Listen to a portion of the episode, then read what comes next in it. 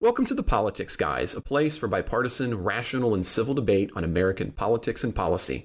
I'm Trey Orndorff, a political scientist at Oklahoma Christian University in Oklahoma City, and I'm joined by Michael Baranowski, a political scientist at Northern Kentucky University. Good morning, Michael.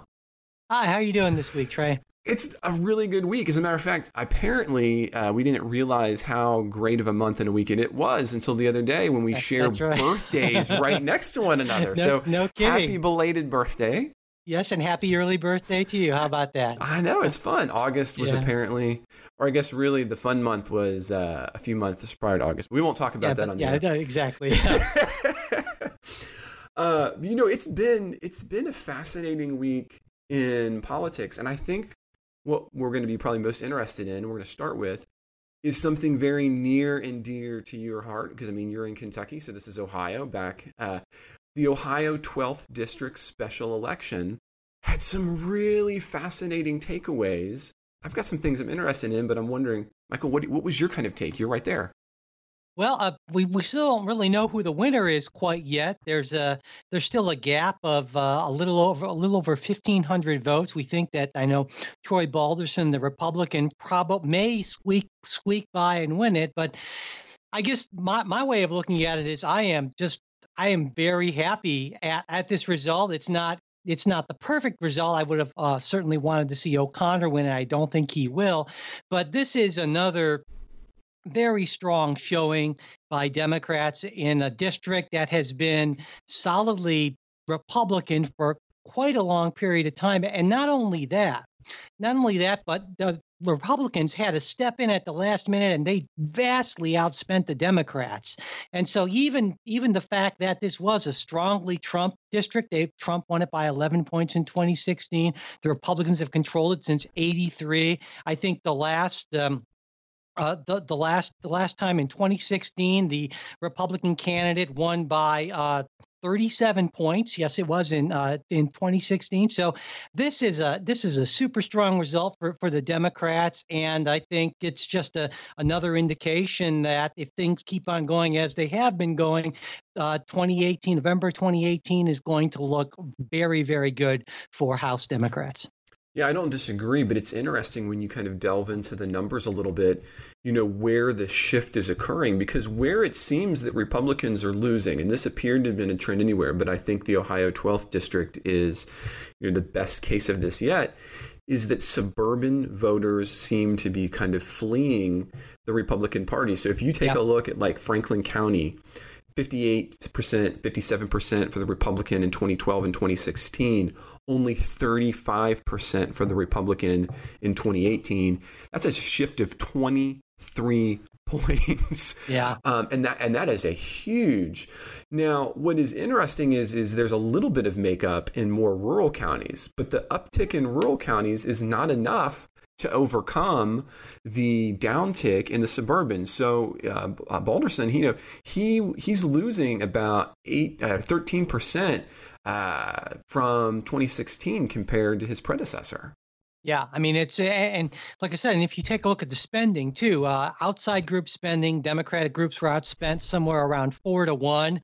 Um, uh, and we look at inside the campaigns, O'Connor, the uh, Republican candidate, spent around two and a half million on ads, and it was uh, around five hundred and seventy thousand for Balderson's campaign. So this is a uh, this is a big deal, and it's got a lot of uh, supposedly it's got a lot of House Republicans very worried. Now, now Donald Trump of course, points out, and he's right, saying that Republicans have won the vast majority of House seats in special elections. Now, he uh, in his tweet he got the number wrong, actually, but you know, he all the facts are. Uh, well, that has appeared to be things. an issue this week for Trump's. I don't know if you noticed that uh, Donald Jr. had actually uh, tweeted out a picture of approval ratings between Donald Trump and Obama, which had been mm-hmm. obviously photoshopped.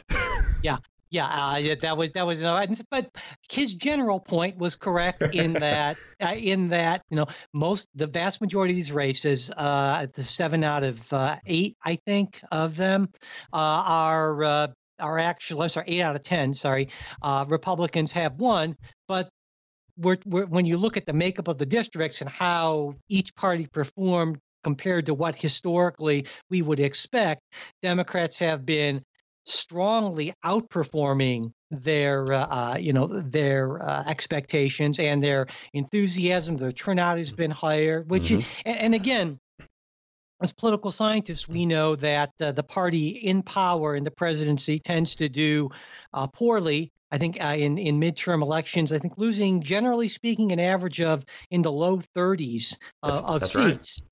So, I mean, this is a case where we're not even if we were just generic Republican candidate, not Donald Trump, we would be potentially expecting, you know, something along these lines, even with a good economy. And you add in Donald Trump, and what we're seeing is, is I think it's not at all unrealistic to, for Democrats to expect, a, you know, a pickup of 30 plus seats, and they only need 23 to uh, to retain or to gain control of the majority in the House. No, you're absolutely right, and and I think that that is one of the difficult things. And I know a lot of listeners via email and social media have been kind of asking about or criticizing the the blue the blue wave as it's being called. And but you're right to point out that the base rate here supports Democrats. And so you have to begin your analysis by saying, well, where is it going to move from, you know, approximately 30 seats for Democrats? And I think you're absolutely right in suggesting that I think the 12th district, if the suburban move continues to be widespread, I predict that you're probably going to have a few more than 30 seats maybe yeah. move over to the Democratic Party.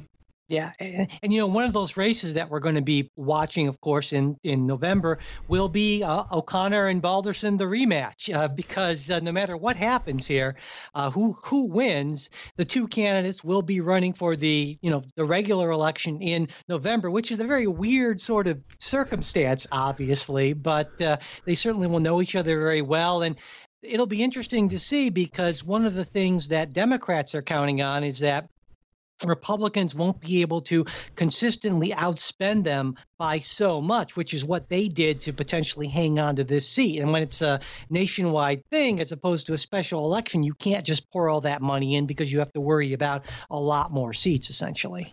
Yeah, and you know, my kind of my last comment on this, Michael, is that I think one of the other takeaways from this is that it's establishment Democrats who seem to be doing the best Good point. And I think for a lot on the left that they want to take this move to the left as meaning that there's this huge kind of left there's a left wing insurgency in the Democratic Party and they want to take this as a win. And while I'm not trying to be you know dramatic i think that it's worth pointing out that it appears in the basis of these kinds of special elections that it, that's not what's moving people it's the yeah. mainstream democratic party yeah, I think that's a great point. And in fact, if we take a look more broadly at the elections that the, the primaries that took place this week, it was a good week for centrist, kind of moderate Democrats. And, you know, I've been saying all along that the party's move to the left is something that I think is ultimately not going to be a good thing. And so I've been pleased to see that a lot more centrist type candidates have been have been winning and i think that's actually going to help the party out considerably with these type of suburban voters who might have been a little bit on the fence come november. Agreed. I think in all honesty if you can have hillary clinton who's not hillary clinton you have yeah. a very different race. absolutely, absolutely. Uh, but I think uh, there'll be more about that. And as a matter of fact, as we're getting, clo- it's bizarre to think, but we're getting closer and closer to November, which is a little bit scary when you're an academic. Oh, yeah. Uh, but in other voting news, major, excuse me, uh, Missouri rejected by a two to one margin, no less, a right to work law, which is actually kind of a centerpiece of uh, Florida and now Oklahoma. And this has been seen as a big win for unions. So I'm, I'm kind of curious, Michael, what do you think? Does this mean for unions potentially? What do you think uh, this means for kind of trends in the November election or just on its face about right to work laws? Well, you know, I, I, think we should maybe start by just in case there are some listeners who aren't aware, what, what right to work laws basically do essentially. And what they do is in states that have passed these so called right to work laws, what that means is that people cannot be essentially forced to contribute to a union. And now the, the thing you might say, well, why should somebody be forced to contribute to a union? Well, the argument is this is that if you are benefiting from the union collectively bargaining on your behalf, you should th- therefore contribute to that union. And if you're given the option of not contributing to the union but getting those benefits, there becomes a strong incentive to become what's called a free rider, which is just a you know a, a economics political science term for where you get the benefits but you don't have to pay in. And of course, people being people, well, if you can get something for nothing, if you think you can, that's going to be kind of a very strong motivation. And so,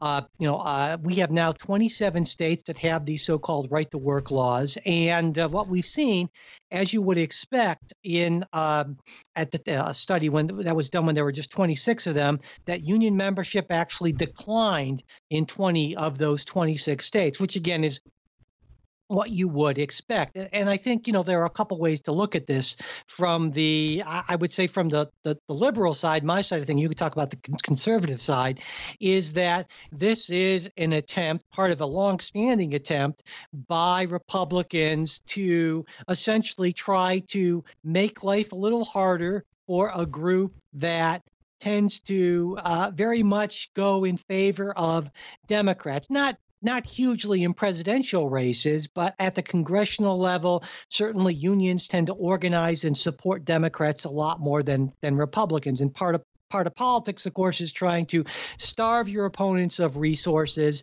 And this is, I would say, exactly what's been happening here. Now, there's a conservative rationale for this, but I think you're probably a better one to articulate that than I am, certainly. Yeah, you know, and again, I, I understand that you have, there are free rider problems. Uh, but from the conservative libertarian point of view, I'll, I'll even use myself as an example when I was out of graduate school, I had the opportunity to work in two different states. One was in Illinois, uh, which still and, and remains a uh, union shopped state.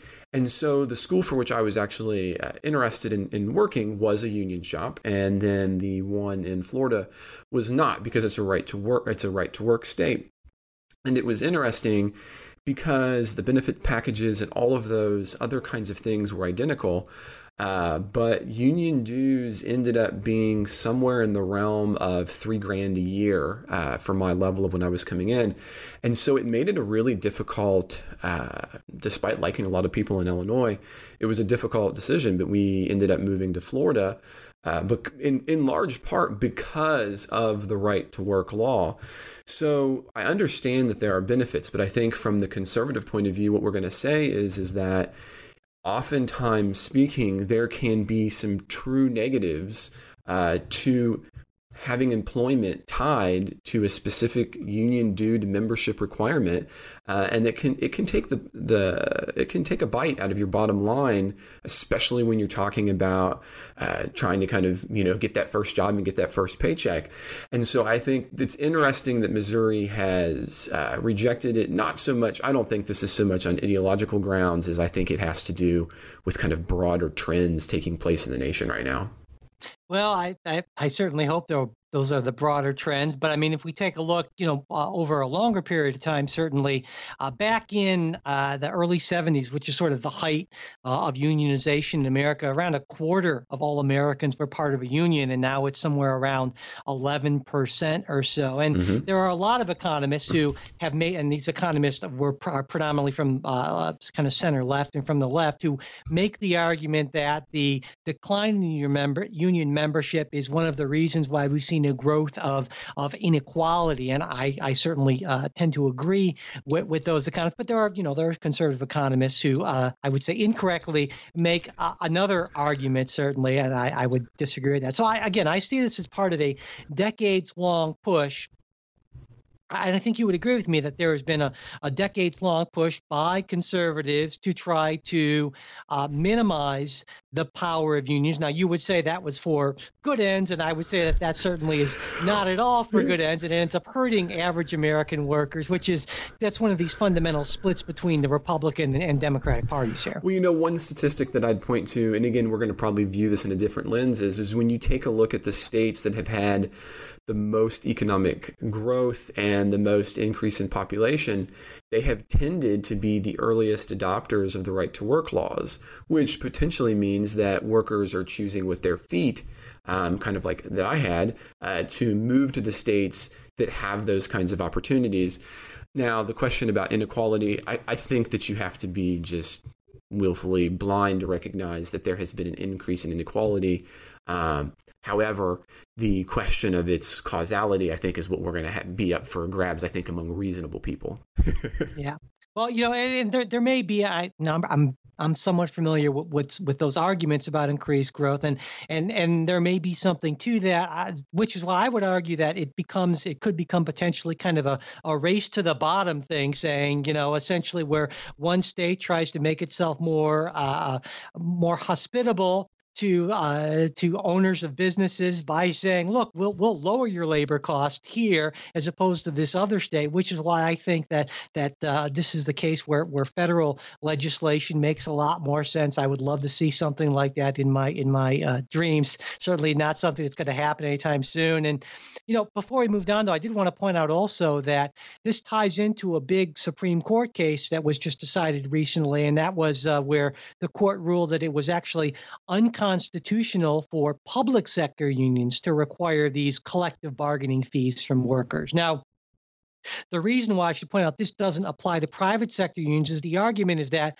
when when the union is a government union, essentially every benefit that you that you bargain for comes out of tax dollars or potentially. So it's inherently political. There's no way to separate sort of political activity from collective bargaining for wages and benefits. And that's not the case for private sector unions, which is why that didn't apply to private sector unions. But really, the public sector unions now are the strongest segment of union membership in the United States, with private sector unions membership dropping considerably, not just because of a much less uh, hospitable legal environment, but also because of globalization, outsourcing, and, and all that sort of thing, which are very important factors as well. And Michael, before we move on to the next topic, it was uh, apparent to me the other day when I was thinking about this, but now I can't. What year, because Congress passes a law that uh, makes it a state by state issue on unions, and I cannot remember when that happens. You know, I'm I'm blanking on the year too, uh, but uh, but again, like I said, I think that to me is the argument. Is I can understand why states, especially conservative legislators in states, would say, "Listen, we understand that one of the biggest costs for businesses is paying people. And if we can make it possible for them to pay people less, that's going to be more attractive to them. And, and I get that certainly. Agreed. Oh, excuse me. But you know, before we do move on, can we can we thank can we take a minute to thank some people? We better. Okay, yeah. well, let's do that then. Uh, we have a number of new Patreon supporters this week. Uh, first off, thank you to Donna, who is one of our newest Patreon supporters. We really do appreciate your support. Um, and let's see, we have another new Patreon supporter. Um, Linux Lefty. That's the name that he or she uh, gave. I, I, love that. Uh, I love that name. Uh, and Linux Lefty writes, uh, hi there. This past week, my favorite political podcast, Unfilter from Jupiter Broadcasting, shut down. While I was searching for alternatives, I came across your show and I love the conversation and that you present multiple points of view. I signed up as a patron. Keep up the great work. So that was uh, that's very sweet. nice. We appreciate that. And I should mention to, the Linux Lefty, uh, I, am pretty sure that you picked that name for for a reason. And I actually have a, a, certain amount of Linux experience in my past. I was a, a Red Hat user many many years ago, and not too long ago I played around with Ubuntu. And I'm actually currently thinking about changing one of my machines to uh, Bodhi uh, Linux. So I don't know if I'll, I'll, have the time to do that before the school year starts. So uh, I'm a big fan uh, of open source software and Linux. So, uh, but thank you for your support. Um, let's see here. Next, we have Steve. Steve uh, provided a very generous monthly sustaining pledge to the show through not through PayPal or sorry not through Patreon but through PayPal. And Steve we really do appreciate uh, that uh, generous uh, monthly donation. It's going to help us out a lot. Thank you. And finally we have Martin who donated to the show through PayPal. Uh, Martin writes, I wanted to contribute and give feedback. I honestly have a hard time listening to the show after you both agreed, this is a while back, that the Parkland, Florida students were not old enough to understand the issues. Our history is full of young people that, while not seasoned and lettered, were visionary enough to see that change was needed and had the courage to stand and lead a movement. In fact, it often takes the young to point out the flaws and idiocy of the quote unquote responsible adults. I realize one segment should not ruin my admiration for the show, so I will give it another try.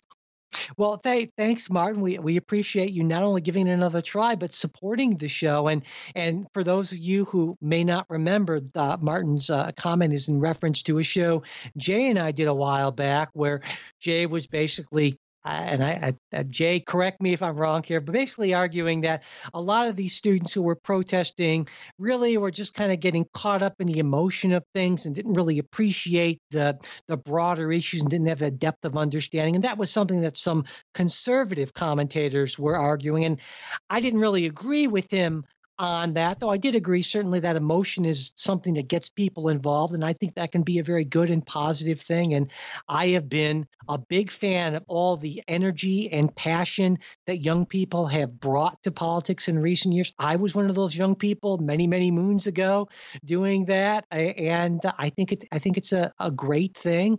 Uh, and I just you know certainly hope that people can pair that passion and that energy with an interest in really digging into the issue issues and, and getting that kind of deeper understanding. And I think those things can work very well together. That's awesome. I'm sure, I'm sure you agree with that. Oh heavens, yeah. As a matter of fact, I remember we had a lot of uh, comment on social media after the after that particular episode. Absolutely. Um, also, I should mention, folks, that when you become a supporter of the show, it's not only that kind of warm glow you get for helping us keep the show going, and hey, we do appreciate that, but you also do get something uh, special, our thank you, and that's access to our special supporters only after show. Uh, last week, Jay and I on the show talked about the TSA's Quiet Skies program and that kind of war of ideas between Donald Trump and the Koch brothers network. Uh, and Jay also mentioned this nine-year-old science, this nine-year-old kid's science project became apparently the basis for an environmental campaign. Weird. Uh, and this week, Trey and I will we'll talk about some some pretty interesting stuff as well. So, and if you do want to support us, I'm sure you know how to do it at this point. Just go to politicsguys.com/support. That's a direct link, or just go to politicsguys.com and you'll see the support uh, information right there on the site. So thank you so much. We appreciate it. We really do. All right. So Trey, uh, what do we have next? Well, next up, I'm I'm not thinking to be surprise anybody, but we have the Manafort trial because this has been the ongoing saga that has just I mean, anybody who's in politics is fascinated by what's happening here and the implications. And yesterday, Friday, was a particularly kind of rife with speculation day uh, because Ellis, the judge, uh, had actually had a long, unexpected delay. And so everyone's been kind of hypothesizing as to why, what's been going on. Uh, and this is, I mean, the whole trial itself is fascinating because you already have one individual who's done a plea bargain, Gates, who has admitted to wrongdoing with Manafort. And this deals directly with foreign bank accounts. And it's not a happy position for the Trump campaign because both Manafort and Gates had top posts in Trump's 2016 campaign. So you have lots of different angles about this case. I mean, it's fascinating on its on its front, but about what it kind of uh, delves into as well. But there's a lot happening here. So, Mike, what do you think are the kind of the main themes, the main things that we should be thinking about?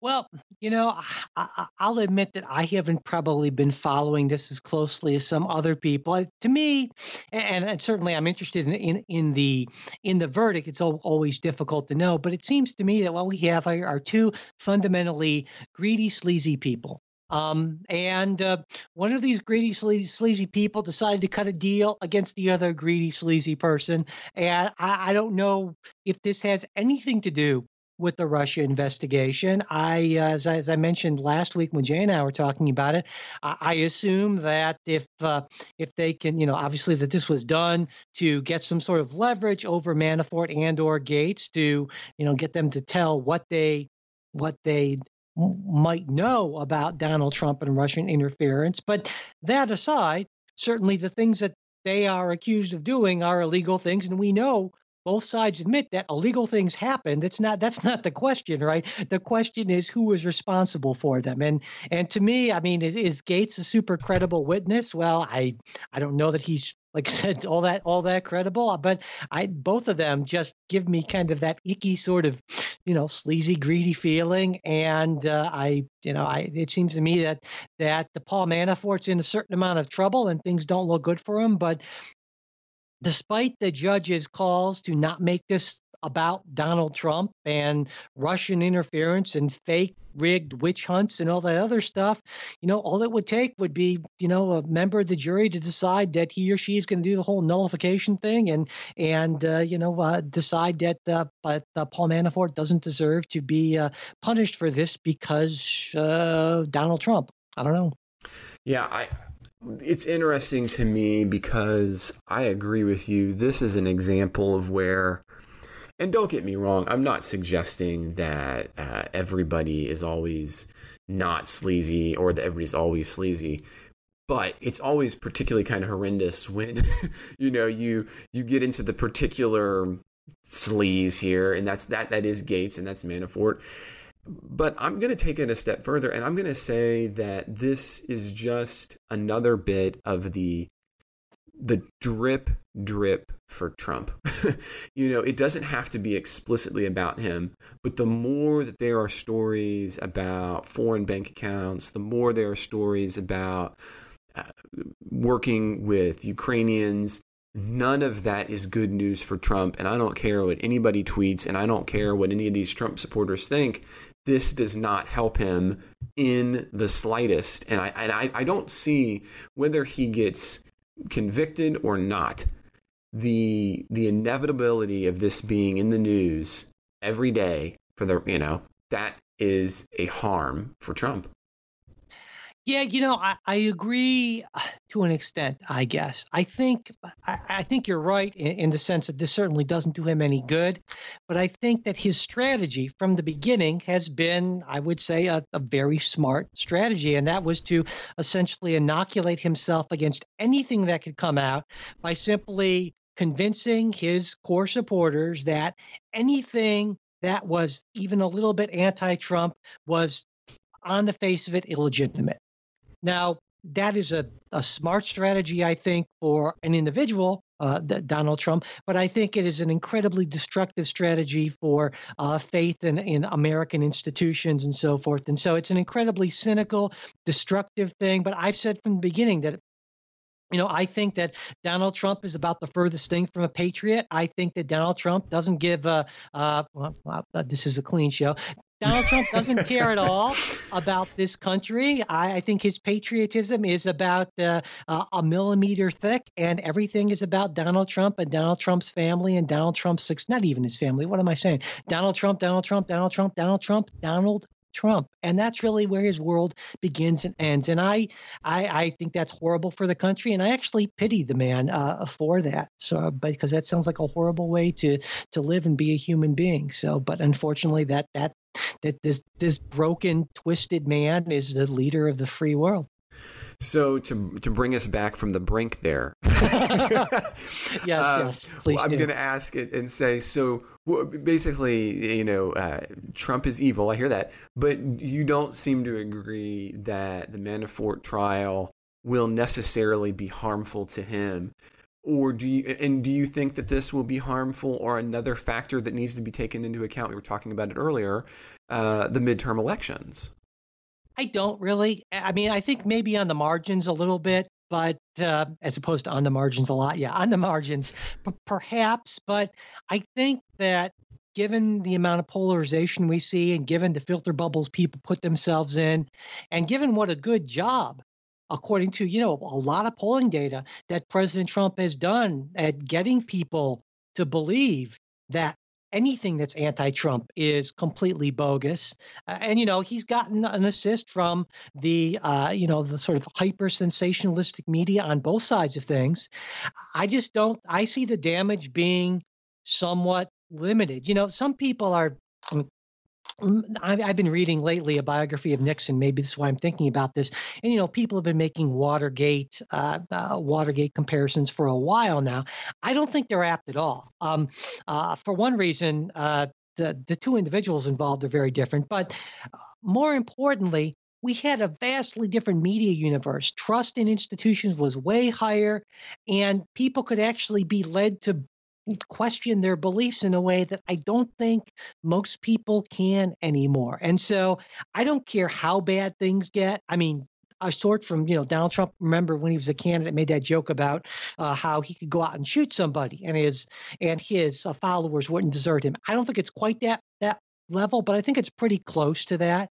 And I think it's just Donald Trump brilliantly understanding the moment we are in in our society and taking advantage of that. And that's that's to the to the benefit of Donald Trump and to the detriment of our society. I tried to pull us back from the brink, listeners. I really did, but um, uh, it yeah, didn't I, work. My apologies, folks. no, I understand. Uh, I mean, and that's something that we've been talking about with listeners for a while, for a number of weeks. You know, kind of trying to balance. You know, you, you, you get you can't help but be emotional when you think about these things. Um, as the famous uh, political scientist E. E. Schattschneider, do you know his quote about you know the ant hill? I don't know the anthill quote. Yeah, he he was once asking. He said, "Well, you you know do you basically do you feel like an entomologist studying ants?" And he said, "No, it's like an ant studying ants." And you know when when you're doing this kind of stuff, you can't help but remember you're part of the yep. you know you're part of the system, and so it is difficult sometimes to kind of pull back and ask. You know, is my analysis being based in the evidence of what's happening, or is it happening because I'm one of the ants in the anthill? Sure. Uh, yeah, and, but, yeah, and I would say pulling back, pulling myself back from the brink, I, I, would again say, I guess my, my political sciencey sort of point is that uh, public opinion has hardened to the point where I think that the amount of damage that almost anything uh, that is revealed or reported about Donald Trump can do to his base has been minimized compared to what we might have seen historically. So is that is that a, is that a less brinky kind of way of putting it, Trey? well, it does make you sound like you're less likely to just board up and stop the podcast. And, there we go. Uh, okay. good. Good. I'm but I, I have really no positive news for our next uh, segment on that front because we're taking a look at Representative Collins. He's the uh, Republican New York representative and he was indicted by federal prosecutors on charges of insider trading on Wednesday. And this is actually a really interesting story. And so I've been, I was reading about this and just kind of the quick takeaway for listeners because I know, you know, finance stuff can sometimes feel a little uh, intimidating. I don't think it always uh-huh. is intimidating as, as it seems, but the, the quick version is basically the congressman was on the board of an Australian biotechnology company. And he found out that they had failed their one and only product testing so that they were going to be able to sell nothing. so not good. He, yeah, that's that's really not good. So he panics and to kind of cut some losses, he calls his son immediately after he finds this out and says, "Son, this this company is going under sell it all right now. And at least so, that's our assumption. I mean, there were a whole bunch of a whole bunch of calls right away, so we don't actually know. But I mean, it's not like he was saying, "So, how's the family?" Yeah, exactly. well, this is, this, this, is at least the alleged. This is the federal prosecutor's yeah. case, right? So again, right, I'm not right. suggesting this is you know the definitive truth. This is just the federal prosecutor's case. That right. He's called his son. Uh, and so he sells, you know, nearly a million dollars worth of stock and ends up, as a result, potentially having missed out on losses of about you know half a million. Um, and so he has now been indicted, and so this has raised. It's fascinating to watch all the questions this has raised. You know, is he going to resign? What happens if he doesn't? You know, Paul Ryan has stripped him of his seat. So, what do you kind of think about this, Michael? And does it kind of fit into that bleak narrative that we were having a minute ago, or is this its own thing? Well, I guess I have some thoughts on the micro level and the macro level. On the micro level, I just think, wow, that was stupid. Um, you know, yes. um, because I mean, this is like I don't know how more how much more obvious you could be on this argument that well, I didn't sell any of my own stock. Now, there's there's actually some question as to whether he would have even been able to had he wanted to uh, and we won't get into the weeds on that, but this is a pitiful defense. He just like I and, think and that's that, what his that's that's the defense his lawyer just had like yeah. in public. Just the heads up. I mean, this isn't Michael just speculating. His lawyer said, "Well, he didn't sell any of his." Period. Right. Uh, yeah. You know. So that, I mean, I think you have to say something on behalf of your client. Not that well, my my client was incredibly stupid, and what are you going to do? I mean, that's not a defense.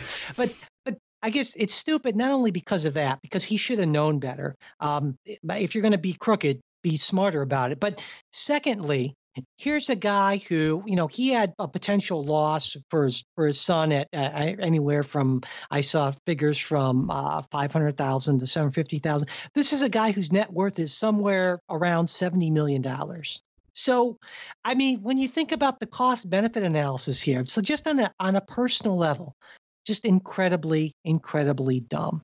Now, I should also point out that uh, at least five sitting Republican members of the House bought stock in this same obscure Aust- uh, uh, Australian pharmaceutical company with no products uh, in 2017. Uh, apparently, the I, I, guess from tips from from Collins, and so this this is where I get to the macro level. At the macro level, I think there are two things that I think happen that shouldn't happen. Number one, I think members of Congress should not be allowed to be on the boards of publicly traded companies. And the fact that they are, and they just, I think that just sets up far too many potential conflicts of interest. Secondly, uh, uh, I think that members of Congress shouldn't be allowed to trade stocks in publicly traded companies for exactly the same reason, because their exposure to insider information is just simply too great. Now, I know that people might say, well, you know, that that seems kind of unfair. You're putting these restrictions on them and so forth. Well, I'd say, well, they're in a very special, unique situation.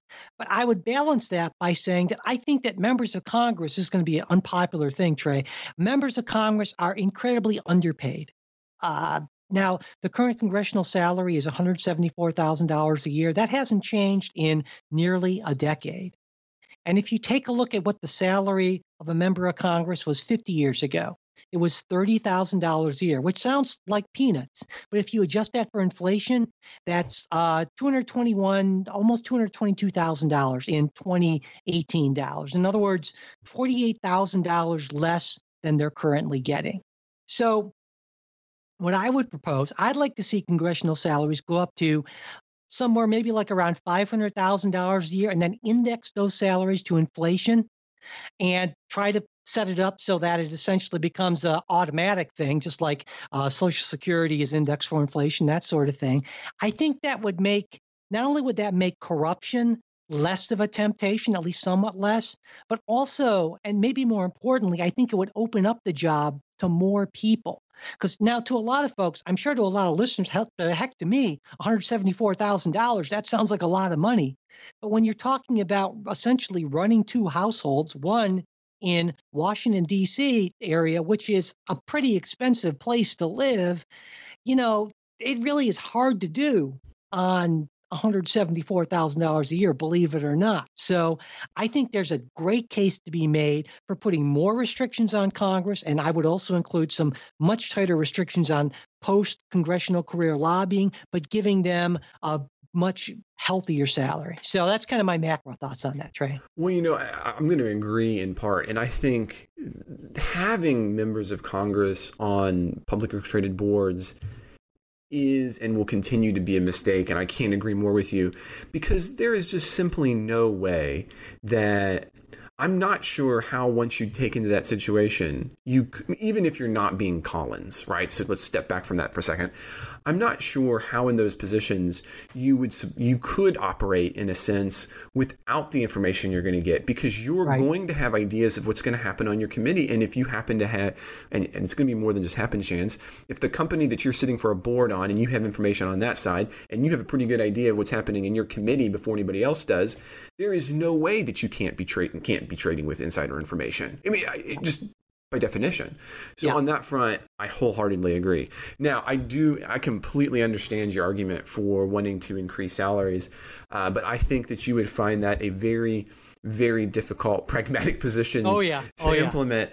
Yeah. And, uh-huh. and that in part that is, I mean, take a look. One of the things that a lot of people uh, loved about Donald Trump was his kind of thing. Well, I'm going to do it for free, right? You know, I don't need the salary, and that's you know, blah blah blah. I would argue, and this is something that you know I think we we both would agree on. When you take a look at the early founders, and one of the things that they struggled with was to make sure that individuals were adequately paid. And as a matter of fact, uh, George Washington, he in a couple of instances took a salary that was not perfectly necessary in his case because he wanted future presidents to be able to be paid. Right. And and I Great recognize point. how it's easy to say, "Oh, well, it's better to do it just for the love of doing it." But just kind of like this podcast, when we make pleas for uh, funds, you know, somebody's, there has to be some way of making the equipment happen. There has to be some way of making it to town. There has to be some way of living in Washington, D.C. And if you take a look at the Washingtons and the Jeffersons and the early characters, they have all been on the side of you need to pay people adequately to get things done. Jefferson in, in, Paris, for example, arguing that we need to make sure that ambassadors can, you know, not on their own dime, meet with foreign dignitaries. Yeah. Uh, and so I, I agree with you on that front wholeheartedly. But I, I, do think that you might, you would, if we wanted to make this a pragmatic proposal, I think you might have to pare it back just a little bit. Not because I don't yeah. I disagree at the macro level, but I just I'm not sure that's be a possibility yeah. pragmatically. Yeah, no, I think the way it would have to be uh, presented would be very differently from how it, it, always has been. But but uh, uh you know, I think that was a great kind of historical point you brought up there, and there, like I said, there there are good reasons for that, and and also, you know, I should point out that a lot of people have this misconception of members of Congress as being uh, lazy, which has always blown my mind because it is such incredibly grueling work. You know, I mean, they look at like what the legislative calendar is and say, oh, they're getting like four days a week off. no, no, this is a this is like a 60, 70, 80 plus hour a week job that is just incredibly tough. These people work so very hard, and when you compare what they could be doing and the salaries they could be making, it is a it is a big sacrifice. And I feel, you know, our institutions, I believe, were set up so that men wouldn't have to be angels you know? And if you set things up so that people have to make these huge sacrifices and and have these high moral standards for the system to work you're going to have a failed system. We want to we want to set up a system to make sure that isn't a requirement you know? So. Agreed. And you know just for an aside here i'm going to plug us. It's the same kind of argument that i hear about academics all the time. Oh well you do that job because you get the whole summer off. Mm-hmm. come take a look at our summer. Yeah exactly. Yeah. yeah. Okay, but I think that uh, what we probably need to move on to next is the private comments at a closed fundraiser. We got to wow. be careful. We have to make sure that uh, Mueller will not be able to take the president out. What do you think about this, Mike? I mean, this is fascinating well, on a lot yeah. of levels. Well, you know, I I think Devin Nunes was being Devin Nunes. Um, I mean, he's been a pretty strong supporter of President Trump right from right from the get go. Um, so I guess there are a couple of levels again to look at this on, and one thing I think that applies to everyone, and this is the bipartisan thing, is you know the new political reality is you should always assume that everything you're saying is being recorded and it's going to be broadcast. And now we've learned this time and time and time again, and, and Nunes is not an old guy. I mean, he's in his he's in his mid forties, and so he's not you know this kind of creaky creature of the past. So maybe he just doesn't care. I, I given his given what we know about him, I, I think maybe that's a a fair thing to say. But to me, the disturbing thing is that you would think that we've gotten to the point where people in leadership positions in Congress are thinking more in terms of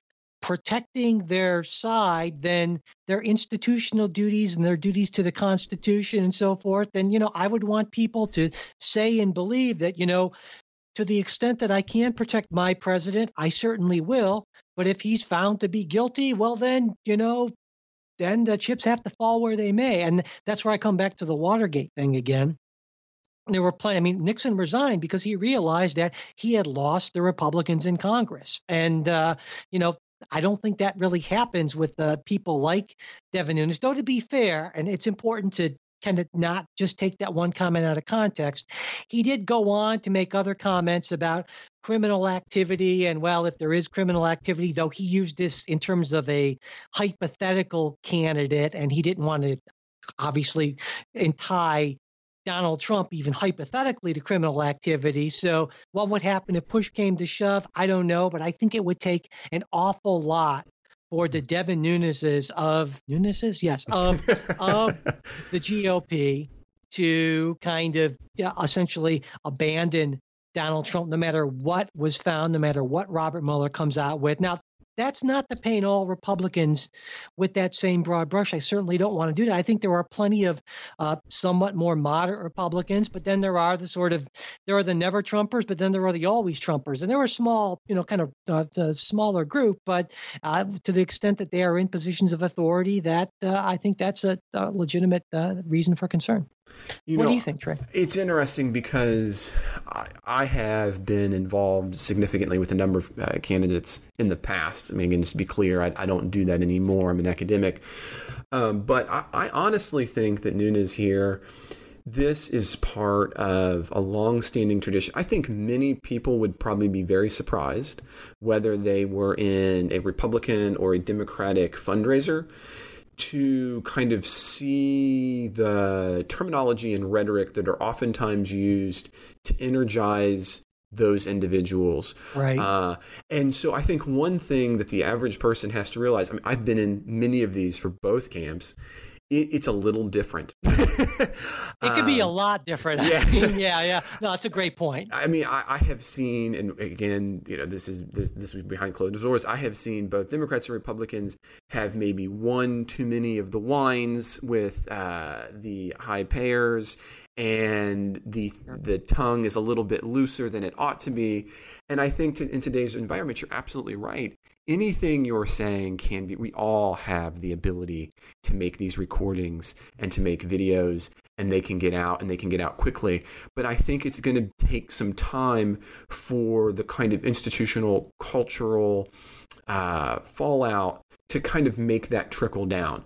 And I and I think that right here again, don't don't hear me wrong. I'm not arguing that uh, I, I, agree with everything Nunes has said or done, but I would say that in the context of what he was talking, it's probably not as far afield as it seems standing alone by itself. Yeah, no, I, I think that's I think that's uh, a fair assessment. And you know, like I said, I, even though Nunes is not an old guy by political standards, I think you're right in that this the the political environment he came up in was a different kind of pre iPhone-ish sort of world and so forth. And so I think we're not going to really see this shift become or this become much more sort of ingrained in in politicians for a little while yet, just given that kind of lag between what you're brought up and how you're, you know, taught to do things and so forth, as opposed to what the what the reality of technology is today.